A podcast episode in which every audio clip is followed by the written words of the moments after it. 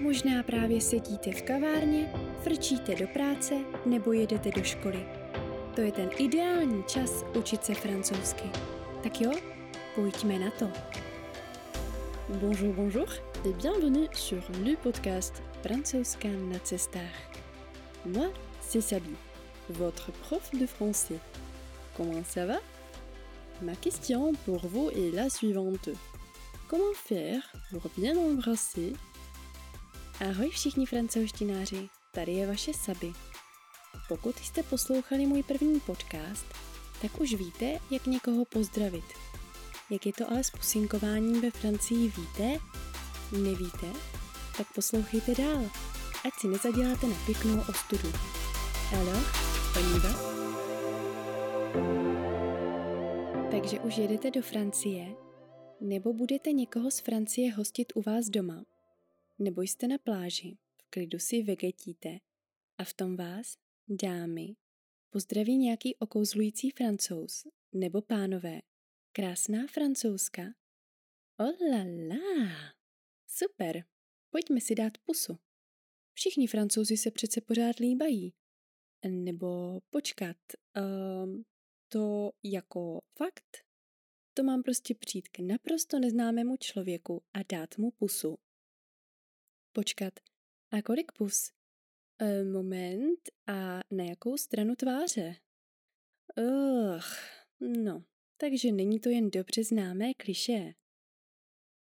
Představím vám kamarádku Karolínu. S jejím laskavým svolením nám poslouží jako odstrašující případ. Karolína je skvělá holka.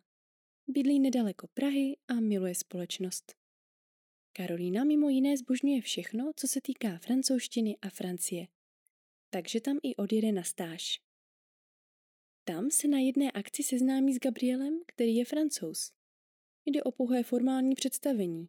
Tito dva lidé se jinak vůbec neznají. Později se však Karolina znovu setká s Gabrielem a jelikož je velmi iniciativní, začne konverzaci. Bonjour Gabriel, ça va? Ahoj Gabrieli, jak to jde? Gabriel odpoví. Bonjour Caroline, ça va bien, et toi? Ahoj Karolino, mám se fajn. Co ty? Ona odpoví. Ça va, tedy jde to. Na tom by nebylo nic špatného. Jenže, hmm, u francouzů prostě nikdy nevíte, kdy a za jakých okolností vám přistane pusa na tvář. Teda, kdyby jenom jedna pusa. Věc se má tak, že francouzi jsou pusinkovací typy. Takže se vám s velkou pravděpodobností stane, že dostanete jednu, dvě, tři hm, nebo čtyři pusy. Buď to nalevo, na straně srdce nebo napravo. Není to ale pravidlo někdo se do pusinkování nehrne.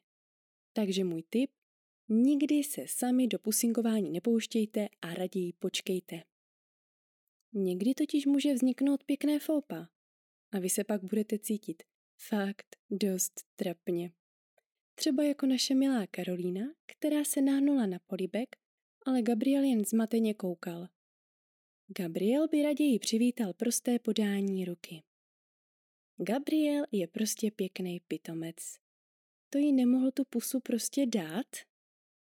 No, ale pokud vidíte, že se k vám francouz nebo francouzská naklání, tak ho nebo jí nechte pusinkovat jako první, ať pak o sebe netřete nosy. Jo, to pak vznikají trapasy jak hrom. A říkám vám, že to není nic příjemného. Pojďme si to tedy ještě jednou zhrnout Tady máte jeden exkluzivní pusinkovací seznam. Za prvé, pusinkování je ve Francii naprosto běžný jev. Za druhé, může se vám stát, že dostanete jednu, dvě, tři nebo čtyři pusy. Za třetí, buď vám přistane pusa nejdříve na pravé tváři nebo na levé. To bohužel ale nikdy nevíte. Za čtvrté. Pusinkují se hlavně ženy mezi sebou.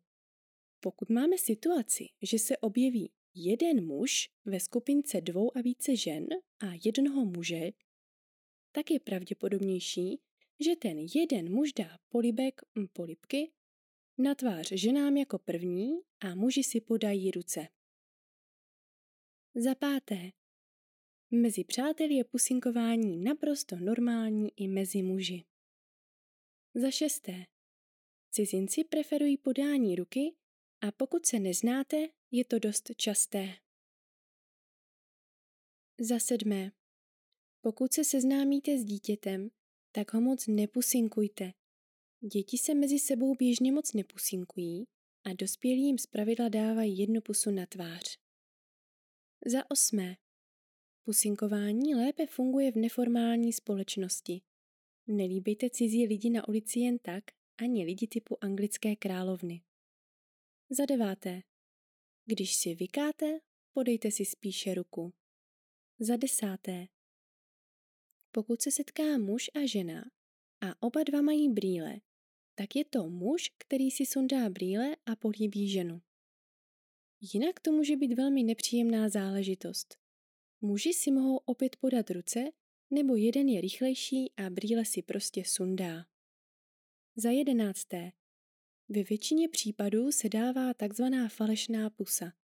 Takže uděláte jen ten pohyb hlavou, mlasknutí a je to. To ale neznamená, že nenarazíte na někoho, kdo dává pusy opravdové. Za dvanácté. Nikdy nevíte, co se stane.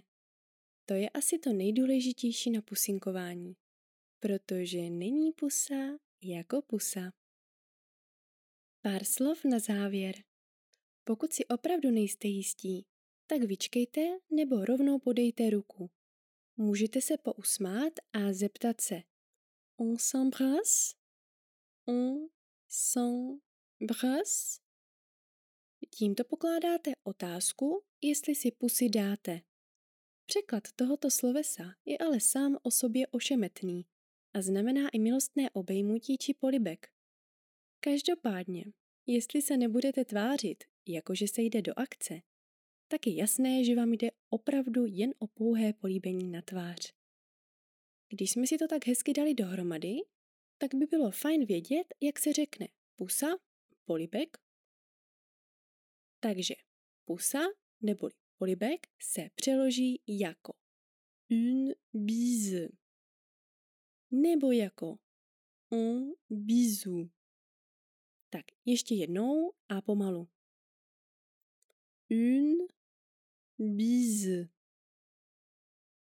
Un bisou. Dát někomu pusu pak přeložíme takto. Faire la bise à quelqu'un. Tak ještě jednou a pomaleji. Faire la bise à quelqu'un. Poslední tip je internetová stránka Combien de bise.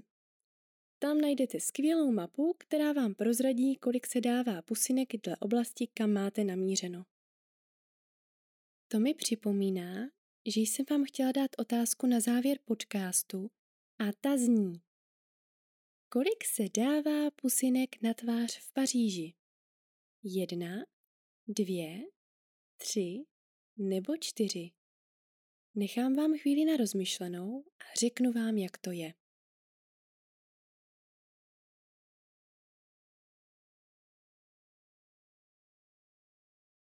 Pokud jste řekli dvě, jste blízko. Pokud čtyři, jste fakt machři. Záměrně jsem vynechala číslo tři. Proč teda dva a čtyři? Moc mě pobavilo, že na jednom webu jsem otevřela diskuzi, kde se samotní francouzi hádali, kolik se dává polipku na tvář. A víte co? Podle většiny jsou to čtyři. Ale dvě by měly být minimum. Takové nepsané pravidlo. Já jsem v Paříži například dostala vždycky dvě pusinky a na jihu Francie tři. No, ale pokud se vám někdo líbí, tak mu pro mě za mě dejte těch pusinek klidně i dvanáct. Budete originální. Dělám si samozřejmě srandu. Každopádně nikdo vám nezaručí přesnost. takže pozorujte a nechte se vést jako při tanci. To znamená, že když si nejste jistí, tak prostě vyčkejte, podejte ruku nebo se zeptejte. A teď si představte, že se potká parta kamarádů. Líbačka na půl hodiny. Ach jo.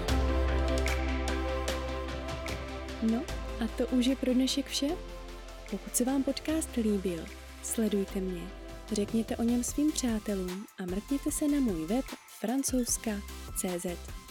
Tam taky najdete všechny výukové materiály ke každému podcastu volně ke stažení. A jak vám to vlastně jde? Budu ráda, když mi napíšete, ať už s nějakým fajn tipem na další podcast, nebo se můžete podělit o vlastní zkušenost. Budu se na vás těšit zase příště. Vízu, vízu, vaše Sabi.